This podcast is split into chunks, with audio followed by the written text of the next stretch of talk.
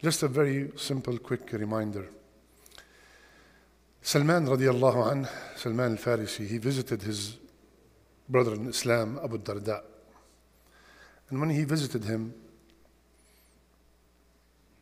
the wife complained to Salman that Salman is constantly in ibadat and he's neglecting himself and he's neglecting his family.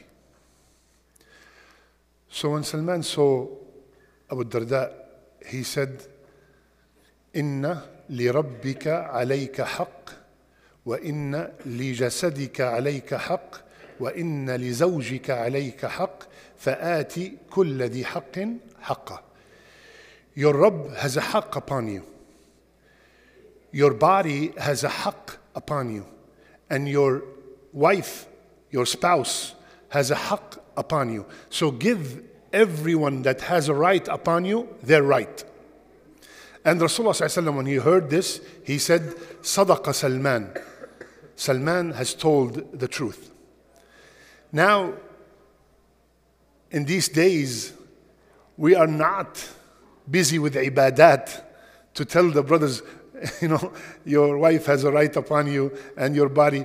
We are so busy with dunya matters that we forget the haqq of Allah.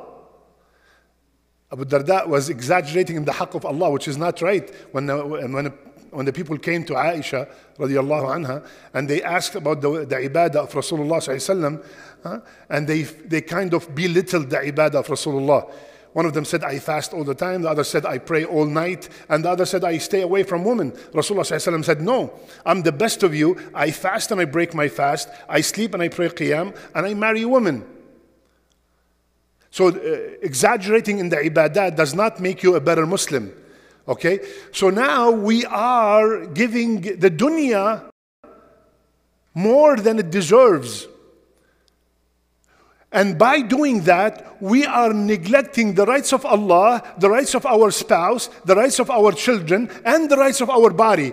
And this whole talk was inspired by a phone call from a sister that said that my husband works 15 hours a day, 7 days a week.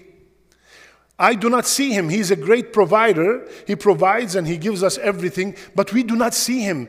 I do not want that much money. I want to spend some time with my husband. I want to be with my husband for just to sit down and talk. He comes exhausted. He wakes up. He goes to work. And this has been going on for 5 years. For 5 years.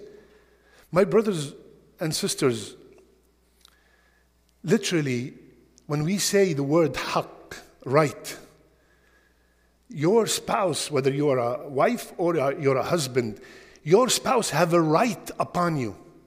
Have a right upon you.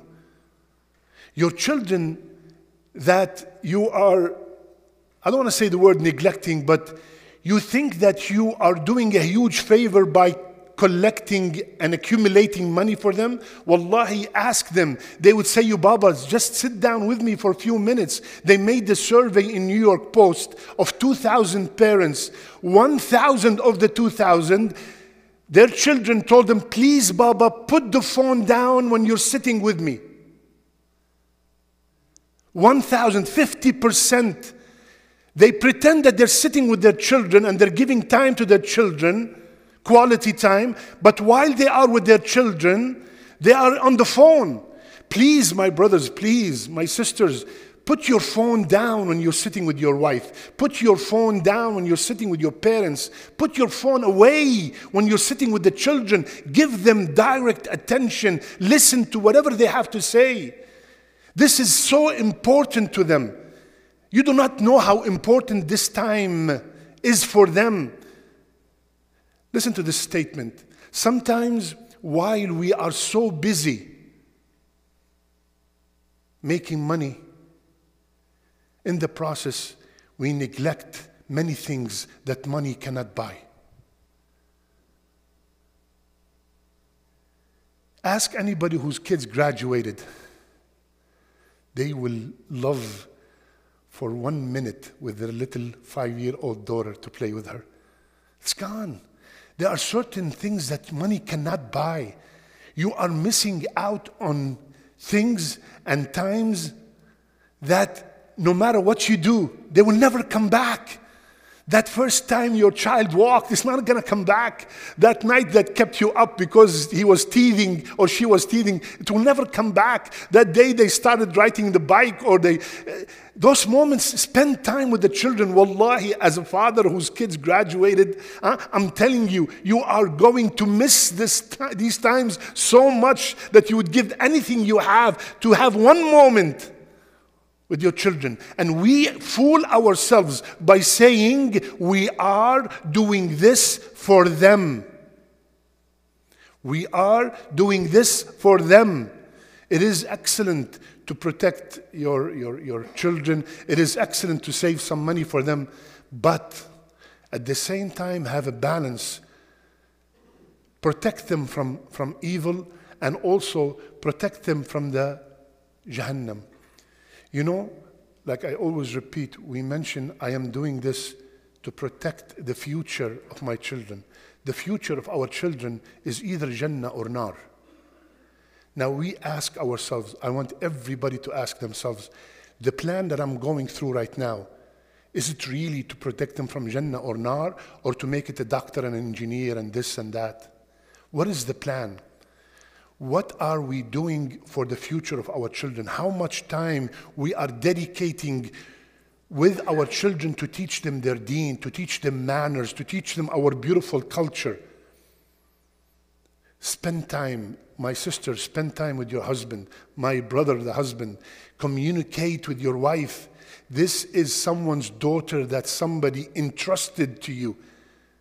And keep in mind what goes around comes around. The way you treat your wife, someone will come and treat your daughter the same.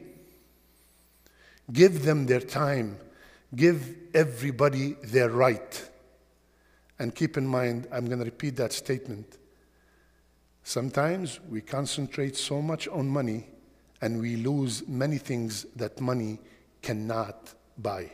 جزاكم الله خير بارك الله فيكم السلام عليكم ورحمة الله وبركاته قد أفلح المؤمنون الذين هم في صلاتهم خاشعون والذين هم عن اللغو معرضون والذين هم للزكاة فاعلون والذين هم لفروجهم حافظون إلا على أزواجهم أو ما ملكت أيمانهم فإنهم غير ملومين